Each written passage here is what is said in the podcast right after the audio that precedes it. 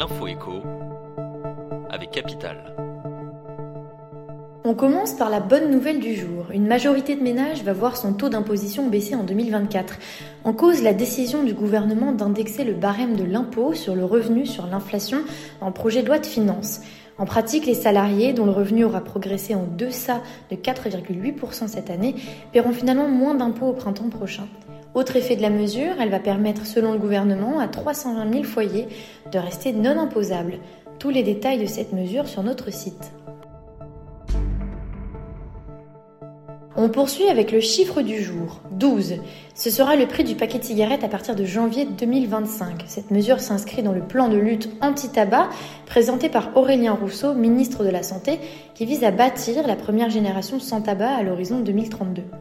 Après des années de hausse des prix, la stratégie est-elle payante? Si les ventes de tabac chez les buralistes sont effectivement en baisse, l'émergence d'un marché parallèle et illégal encouragé par la sévérité de la taxation dans le réseau officiel sème le doute sur l'efficacité de ces mesures fiscales pour réduire la consommation.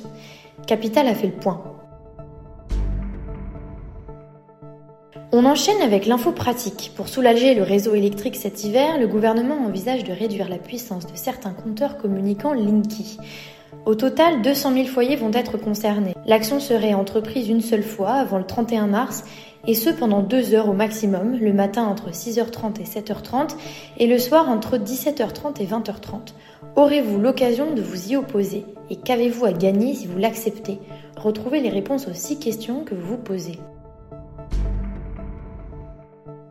Et pour terminer, la définition du jour. Gérard Darmanin, ministre de l'Intérieur, a annoncé vouloir dissoudre trois groupes d'extrême droite, dont le groupuscule Division Martel.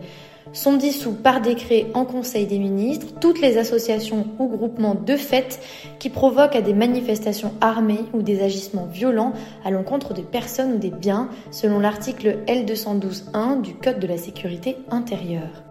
C'était l'info écho avec Capital.